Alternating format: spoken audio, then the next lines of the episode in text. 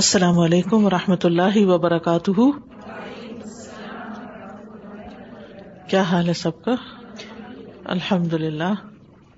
نحمده ونصلی علی رسوله الکریم. اما بعد فاعوذ باللہ من الشیطان الرجیم. بسم اللہ الرحمن الرحیم. رب اشرح لی صدری ویسر لی امری واحلل عقدۃ من لسانی یفقہوا قولی. باب میراث الزوج مع الولد وغیرہ. باب اولاد وغیرہ کی موجودگی میں اولاد کے ہوتے ہوئے شوہر کی میراث. یعنی اگر ایک عورت فوت ہو جاتی ہے اور اس کے بچے بھی ہیں اور شوہر بھی زندہ ہے تو شوہر کو کیا ملے گا؟ اگر بچے ہوں جی 1/4، اور اگر بچے نہ ہوں تو ہاف. یس. حدثنا محمد بن یوسف عن برقاء عن ابن ابی نجیح عن عطاء عن ابن عباس رضی اللہ عنہما قال کان المال للولد وکانت الوصیۃ للوالدین فنسخ اللہ من ذلک ما احب فجعل للذکر مثل حظ الانثیین وجعل للابوین لکل واحد منہما السدس وجعل للمرأة الثمن والربع وللزوج الشطر والربع. ابن عباس رضی اللہ عنہ کہتے ہیں کان المال للولد، مال بچوں کا ہی ہوتا تھا. یعنی ابتدائے اسلام میں اگر کوئی فوت ہو جاتا ماں یا باپ تو کیا ہوتا، سارا مال کس کو مل جاتا؟ بچوں کو مل جاتا، بس صرف بچے ہی وارث تھے. وَكَانَتِ الْوَصِيَّةُ لِلْوَالِدَيْنِ، اور والدین کے لیے صرف وصیت ہوتی تھی، یہ شروع میں تھا. فَنَسَخَ اللَّهُ مِنْ ذَلِكَ، تو اللہ سبحانہ تعالیٰ نے اس کو نسخ کر دیا. مَا أَحَبَّ، جو چاہا. فَجَعَلَ لِلذَّكَرِ مِثْلُ حَظِّ الْأُنْثَيَيْنِ، اور کر دیا مرد کے لیے دو عورتوں کے برابر حصہ. وَجَعَلَ لِلْأَبَوَيْنِ لِكُلِّ وَاحِدٍ مِّنْهُمَا السُّدُسُ، اور والدین میں سے ہر ایک کے لیے، یعنی ماں اور باپ کے لیے ہر ایک کے لیے کیا کر دیا؟ سدس، 1/6. وَجَعَلَ لِلْمَرْأَةِ الثُّمُنَ وَالرُّبُعَ، اور عورت کے لیے یعنی بیوی کے لیے 1/8 and 1/4، 8واں حصہ اور 4تھا حصہ. وَلِلزَّوْجِ الشَّطْرَ وَالرُّبْعَ، اور شوہر کے لیے بیوی کے مرنے کی صورت میں آدھا اور 1/4. 1/4 کب؟ جب بچے ہوں، اور بچے نہ ہوں تو آدھا. اور ماں کو اگر بچے ہوں تو، یعنی کہ اگر شوہر فوت ہو جائے تو بیوی کو، اگر بچے نہیں تو 1/4، اور اگر بچے ہیں تو 1/8. تو ابتدائی اسلام میں اللہ سبحانہ تعالیٰ نے قریبی رشتہ داروں کے لیے وصیت کو فرض کیا تھا. ٹھیک ہے. اور دور جاہلیت میں بھی دستور یہی تھا کہ ترکے کی وارث صرف بالغ اولاد نرینہ، یعنی صرف بالغ لڑکے وارث ہوتے تھے. کون ہوتے تھے؟ بالغ لڑکے. بیٹیاں نہیں ہوتی تھیں. دور جاہلیت میں بیٹیوں کو حصہ نہیں ملتا تھا. اسی طرح ماں باپ کو بھی کچھ نہیں ملتا تھا. قریبی رشتہ دار بھی محروم رہتے تھے. تو اللہ سبحانہ تعالیٰ نے اس آیت کے ذریعے والدین اور قریبی رشتہ داروں کے لیے وصیت فرض کر دی. آپ کو معلوم ہے نا کہ شراب کی حرمت بھی گریجولی ہوئی. اسی طرح دور جاہلیت کی رسموں کو یکدم توڑنا مشکل نہیں تھا، حالانکہ اللہ سبحانہ و تعالیٰ کے اختیار میں تو سب کچھ ہے. لیکن لوگوں کی جو ایکسیپٹنس ہوتی ہے نا کسی چیز کی، اس کا بھی لحاظ رکھنا ہوتا ہے. اور یہ چیز بھی ہمیں قرآن سکھاتا ہے. مثال کے طور پر جب شادی ہوتی ہے نئی، تو ہسبینڈ وائف دونوں ایک دوسرے کے، چاہے رشتے دار بھی پہلے رہ چکے ہیں لیکن نامحرم ہوتے ہیں تو اتنا تو نہیں جانتے پہچانتے ہوتے. جب قریب رہنا شروع کرتے ہیں تو گریجولی ایک دوسرے کو انڈرسٹینڈ کرتے ہیں. شروع میں اسی وجہ سے بعض کپلز میں لڑائیاں بھی شروع ہو جاتی ہیں، کیونکہ وہ ایک دوسرے کی عادتوں کو یا ایک دوسرے کی چاہت کو پہچان نہیں سکتے، سمجھ نہیں آتی ان کو. پھر آہستہ آہستہ کرتے کرتے کرتے وہ ٹیدنگ پیریڈ گزرتا ہے تو پھر کیا ہوتا ہے؟ سیٹلمنٹ ہو جاتی. اسی طرح اسٹوڈینٹس جیسے شروع میں آتے ہیں تو کیا ہوتا ہے، ان کو ادب آداب نہیں آتے ہوتے، ان کو یہی سمجھ نہیں آتی کہ ہمارا ٹیسٹ میں اپیئر ہونا اور وقت پہ ہونا اور سبق یاد کرنا اور امانتیں پوری کرنا، یہ سب کچھ کیوں ضروری ہے. تو ایسے میں اگر استاد صبر نہ کرے اور وقت سے پہلے ان سے اچھا بیہیویئر, اچھا سلوک, اچھا ریزلٹ, اچھا پرفارمنس, اچھی اٹینڈنس, ہر چیز ایکسپیکٹ کرے تو سب اس معیار پہ پورے نہیں اتر سکتے. تو اس حکمت کا خیال رکھنا چاہیے کہ ابتدا میں تھوڑا تھوڑا, اور بہت کچھ سنی انسنی اور اگنور کر دینا چاہیے, جانتے ہوئے بھی کہ یہ غلطی کر رہے ہیں, جانتے ہوئے بھی کہ یہ ریسپیکٹ فل نہیں ہے, جانتے ہوئے بھی کہ یہ پیچھے رہ جائیں گے, لیکن ان کو ٹائم دے. بعض اسٹوڈینٹس ہوتے ہیں اتنے ویک ہوتے ہیں. آج ہی مجھے کوئی مسئلہ بتا رہا تھا کہ ان کی ایک اسٹوڈینٹ ہے جو 19ویں پارے پہ آ کے ان کو ٹیسٹ کرنا آیا. اب اتنا پیشنس, استاد کا کتنا صبر ہوتا ہے, اجر بھی تو اسی لیے, صدقہ جاری بھی تو اسی لیے. کہتے 19ویں پارے پہ آ کے اب ان کو سمجھ آنے لگی ہے. تو اگر ہم ان کو شروع سے ہی نکال دیتے کہ گیٹ آؤٹ, تم نہیں کر سکتے, تو بعض استاد ہوتے ہیں نا وہ اسٹوڈینٹ کا مورال ہی ڈاؤن کر دیتے ہیں. آپ لوگ خود بھی اسکولوں میں پڑھے ہیں اور آپ کے بچے بھی جاتے ہیں, تو کچھ ٹیچر بہت انکریج کرتے ہیں, نہیں آپ کر لو گے, آپ کر لو گے, اور بچے واقعی کر جاتے ہیں کچھ عرصے بعد, ان کو سمجھ آ جاتی. اور کچھ ایسے ہوتے ہیں کہ جو نہیں کر پاتے اور ان کو ٹائم لگتا ہے ایڈجسٹ ہونے میں. تو ہر چیز کا ایک سیٹلمنٹ ٹائم ہوتا ہے, وہ سیٹلمنٹ ٹائم ہمیں دینا چاہیے. اور قرآن کے معاملے میں تو تھوڑا سا صبر اور بھی زیادہ رکھنا چاہیے.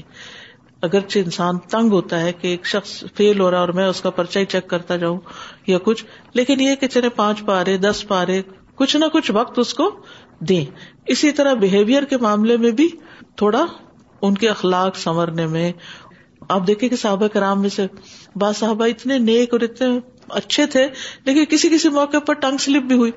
مثلاً ابو ذر رضی اللہ عنہ نے کسی کے بارے میں کچھ کہہ دیا تو آپ نے فرمایا انک امرؤ فیک جاہلیہ, تمہارے اندر ابھی بھی جاہلیت والی باتیں موجود ہیں.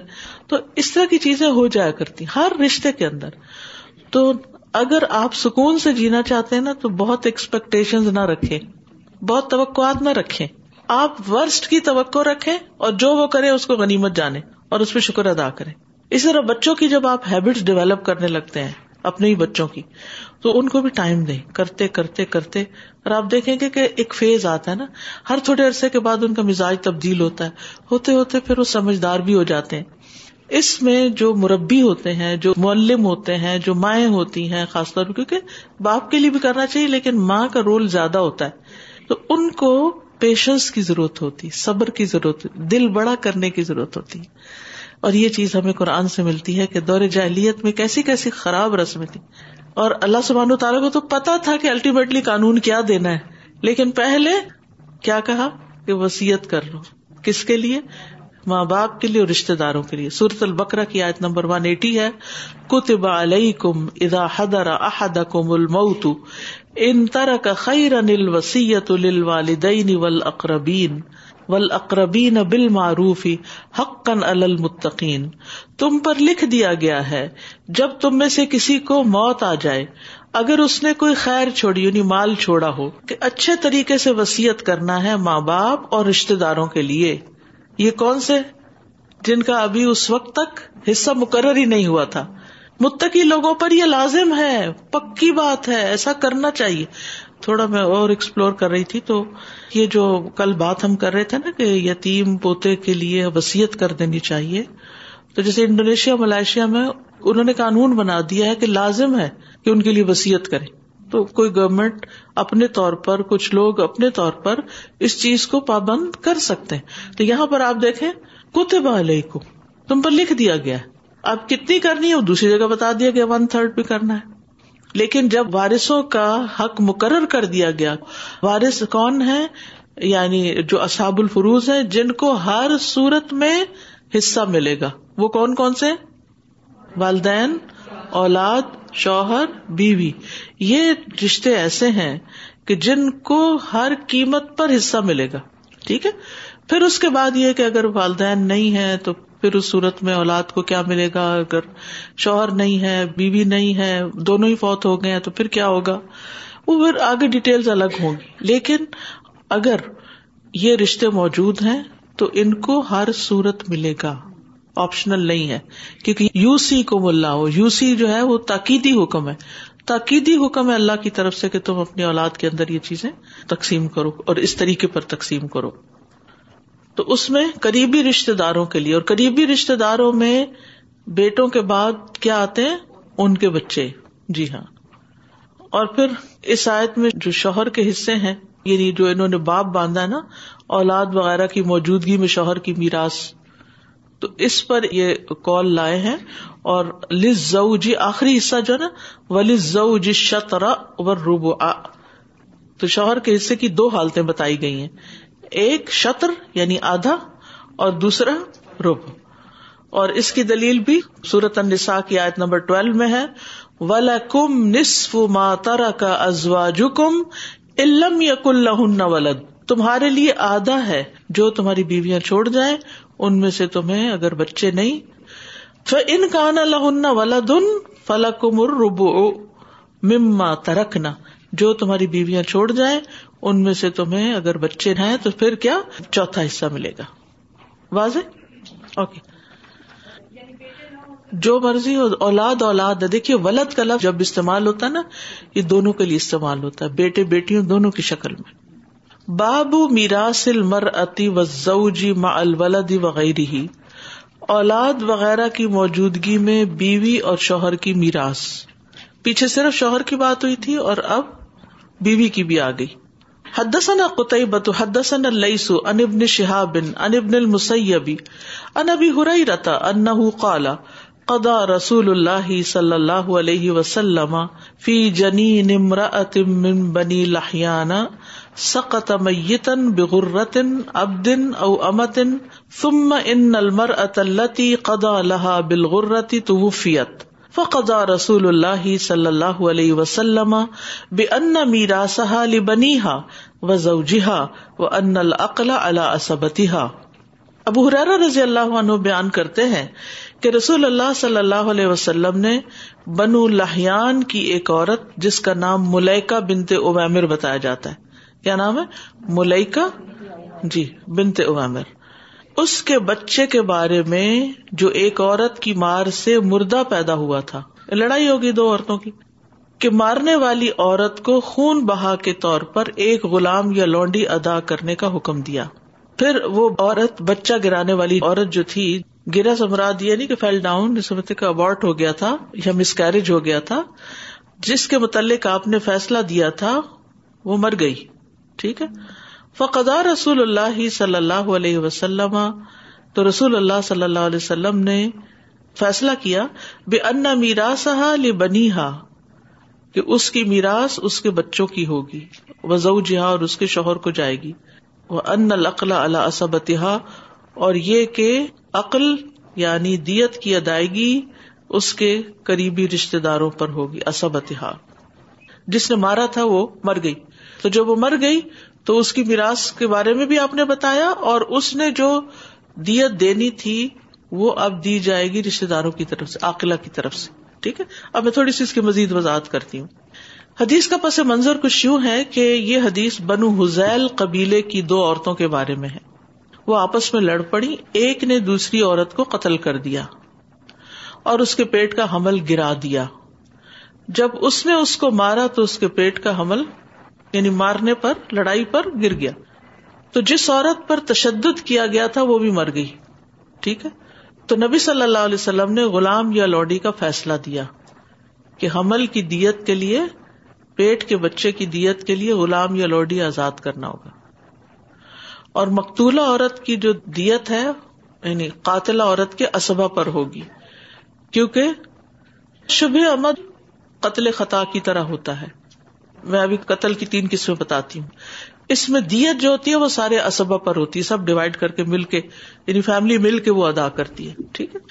علماء کے نزدیک قتل کی تین اقسام ہیں، ایک قتل عمد، ایک قتل خطا، اور ایک قتل شبہ عمد. شبہ عمد کا مطلب کیا ہے؟ یعنی عمدن کی طرح کا ہی، عمدن نہیں بلکہ عمدن کی طرح. اچھا. ارادتاً قتل اور شبہ عمد دونوں ملتے جلتے ہیں، اور قتل خطا ان سے الگ ہوتا ہے کیونکہ اس میں قتل کرنے کا ارادہ نہیں ہوتا. قتل عمد اور شبہ عمد اس لحاظ سے الگ ہوتا ہے کہ قتل خطا ایسے آلے سے ہوتا ہے جو اکثر قتل کر دیتا ہے، اور شبہ عمد ایسے آلے کے ساتھ ہوتا ہے جو اکثر قتل نہیں کرتا. تو جب انسان کسی انسان کو ایک بہت بڑی کوئی لکڑی مارے گا تو یہ قتل عمد ہوگا، کیونکہ اس سے تو ماری جانا ہے اس نے. اور اگر وہ اس کو چھوٹی سی لاٹھی مارتا ہے، جیسے موسیٰ علیہ السلام نے کیا کیا تھا، گوسا مارا تھا، تو کیا ہوا؟ کیا ان کا ارادہ تھا قتل کرنے؟ یہ قتل خطا تھا، ٹھیک ہے، لیکن اگر وہ کوئی ایسی چیز مارتے کہ جس سے واقعی بندہ مرنے والا تھا تو پھر وہ قتل شبہ عمد ہو جاتا ہے. مثلا اگر انسان کسی جانور کو شکار کرنے کے لیے کچھ مار رہا تھا، کوئی تیر پھینک رہا تھا، تو اتنے میں کیا ہوا کہ اچانک ایک بندہ وہاں سے گزرا، اس سے پہلے کہ تیر وہ جا کے ہرن کو لگتا وہ اس بندے کو لگ گیا. تو یہ کیا ہے؟ قتل خطا ہے. اس کا ارادہ اس بندے کو مارنے کا نہیں تھا، وہ تو ہرن کو شکار کر رہا تھا لیکن لگ گیا اس کو. لیکن ایک شخص نے کوئی ایسی چیز ماری کہ جس سے قتل ہو سکتا تھا بندہ، تو وہ پھر کیا ہوگا؟ یعنی کہ لڑائی میں مارا. جیسے یہاں پر عورتیں لڑ رہی ہیں تو ہو سکتا ہے اس عورت کا یہ ارادہ نہ ہو کہ قتل کرے، لیکن ویسے مار رہی تھی، بس مر گیا. بعض اوقات کسی ایسی جگہ چوٹ لگتی ہے کہ بندہ مر جاتا ہے. شابش. قتل عمد وہ ہوتے ہیں جس میں انسان پلان کرتا ہے اور ایسا آلہ استعمال کرتا ہے کہ جس سے دوسرا واقعی مر جائے، جیسے کلاشنکوف وغیرہ وغیرہ. تو قتل خطا اور شبہ عمد کی دیت جو ہے وہ قاتل کے اسباب پر ہوتی ہے. وَأَنَّ الْعَقْلَ عَلَىٰ عَصَبَتِهَا. عقل کا مطلب ہوتا ہے باندھنا، اور عاقلہ سے مراد مذکر عصبہ ہے. اور عاقلہ ان کو کیوں کہتے ہیں؟ اس لیے نہیں کہ بہت عقل مند ہے. عقل البعیر کا مطلب ہوتا ہے نا، وہ جیسے ایک قلب و توکل، وہ حدیث پڑھی ہوئی ہے. کیا مطلب ہے اس کا؟ پہلے اونٹ کو باندھو پھر اس کے بعد توکل کرو، ٹھیک ہے، پہلے اونٹ کو باندھو. تو ہوتا یہ تھا کہ لوگ اونٹوں کی دیت لا کر مقتول کے وارثوں کے گھر کے باہر باندھ دیتے تھے، اونٹ لاتے تھے اور وہ باندھ دیتے تھے. تو اسے عقل البعیر، اونٹ کو باندھنے کے لیے لفظ عقل استعمال ہوتا ہے. تو باندھنے والے کو پھر عاقل کہا گیا، فاعل. تو عاقلہ یعنی بہت سے باندھنے والے.